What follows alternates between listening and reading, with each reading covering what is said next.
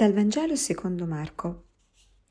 In quel medesimo giorno, venuta la sera, Gesù disse ai suoi discepoli: «Passiamo all'altra riva».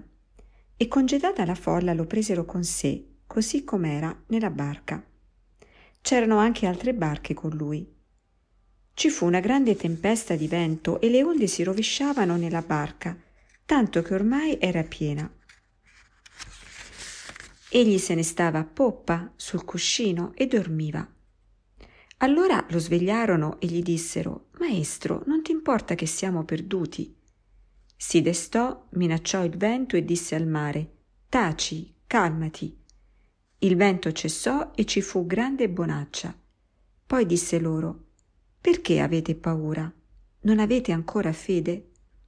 E furono presi da grande timore e si dicevano l'un l'altro: «Chi è dunque costui che anche il vento e il mare gli obbediscono?» Buongiorno, questa è una pagina del Vangelo, e, interessante come tutte le pagine del Vangelo chiaramente, eh, ma che mh, ha una sottolineatura che mi colpisce sempre quando la leggo. Uh, beh, prima di tutto si dice: in quel medesimo giorno, venuta la sera, Gesù disse ai suoi discepoli. Quindi cerchiamo di contestualizzare questo, questa scena. In quel medesimo giorno, che ca- cosa era successo in quel medesimo giorno? Quindi prima di questo, eh, di questo passo che abbiamo letto oggi, Gesù stava predicando e infatti lo prendono nella barca dopo appunto un'attività di predicazione. E una delle cose che Gesù dice, e lo ascoltiamo appunto nel Vangelo del, del, del abbiamo ascoltato nel Vangelo di ieri, eh, Gesù dice: il regno di Dio è come un uomo che getta il seme sul terreno, do, dorma o vegli, di notte o di giorno il seme germoglia e cresce. Ed è interessante che nel suo ehm, appunto nel, nel suo discorso alla folla Gesù parli di quest'uomo che dorme, sia che dorme sia che vegli, sa che questo seme germoglia. Ecco, qui in questo brano del Vangelo abbiamo Gesù che si addormenta, si addormenta nella barca in mezzo ad una tempesta. Quindi c'è da una parte potremmo dare un senso a questo sonno di Dio, no? A questo sonno del Figlio di Dio. Sa, Gesù sa che questo sonno, che nonostante il suo sonno, quindi nonostante la sua apparente assenza, il germe, il seme della fede, il seme della fiducia può crescere nel cuore dei suoi e dei suoi apostoli e dei suoi discepoli. Il regno di Dio può crescere dentro di loro. Però è, è interessante la frase su cui volevo in realtà soffermarmi, anzi, insomma, tre parole, quando dice: congedata la folla lo presero con sé così com'era nella barca. Così com'era. Ma che cosa vuol dire così com'era? E com'era Gesù? E, E pensavo allora che questo così com'era può, inte- può intendersi in due sensi: così come si trovava, come stava, ehm, però non abbiamo modo di capire in che, in che modo stava Gesù, non ci viene detto, eh, non ci viene detto, forse magari non aveva, era scalzo, oppure era sudato, oppure era affamato, oppure assonnato, probabilmente perché appunto si addormenta, cioè così com'era, però non abbiamo modo di, dir- di dire che cosa, come fosse. Però così com'era potrebbe anche indicare uno stato d'animo o un, un tratto del carattere, no? Eh, così come anche noi diciamo normalmente: prendimi come sono, no? Lo, lo, lo usiamo anche noi questa forma, no? Prendimi come sono, questa è la mia personalità, questo è il mio carattere, prendimi come sono. Allora io penso che la lezione di oggi, il messaggio di oggi per noi è proprio questo. Noi siamo i discepoli di Gesù. Gesù ci ha chiamati a seguirlo e Gesù vuole essere preso da noi, vuole entrare nella nostra vita. Però come discepoli noi siamo chiamati a prendere Gesù così com'è, cioè così com'è Lui.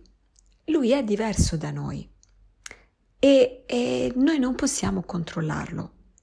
È un tu, è una persona con la sua personalità, con i suoi pensieri, che sappiamo dalla Bibbia non sono spesso i nostri pensieri, e con chiaramente una mente e un cuore di Dio, quindi eh, molto diverso appunto da quello che possiamo vedere noi della realtà, inter- della nostra interpretazione della realtà.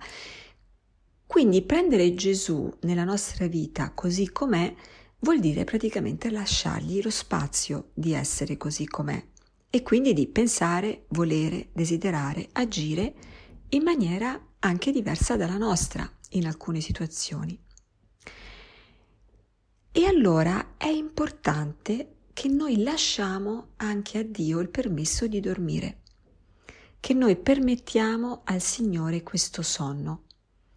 Il sonno di Dio rappresenta una sua scelta che noi e che gli apostoli in quel momento non compresero, non comprendevano perché stavano per affogare, affondare, e spesso anche noi non comprendiamo il sonno di Dio.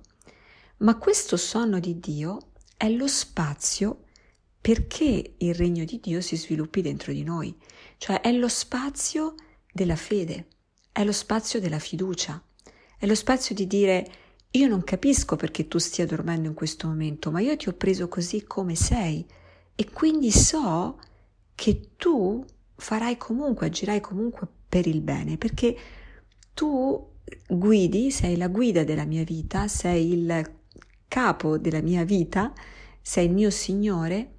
Ma io so che non sei venuto per essere servito, ma per servire. Quindi tutto ciò che fai, dalla veglia al sonno, è tutto per me, è tutto per il mio bene. Quindi io ho fiducia.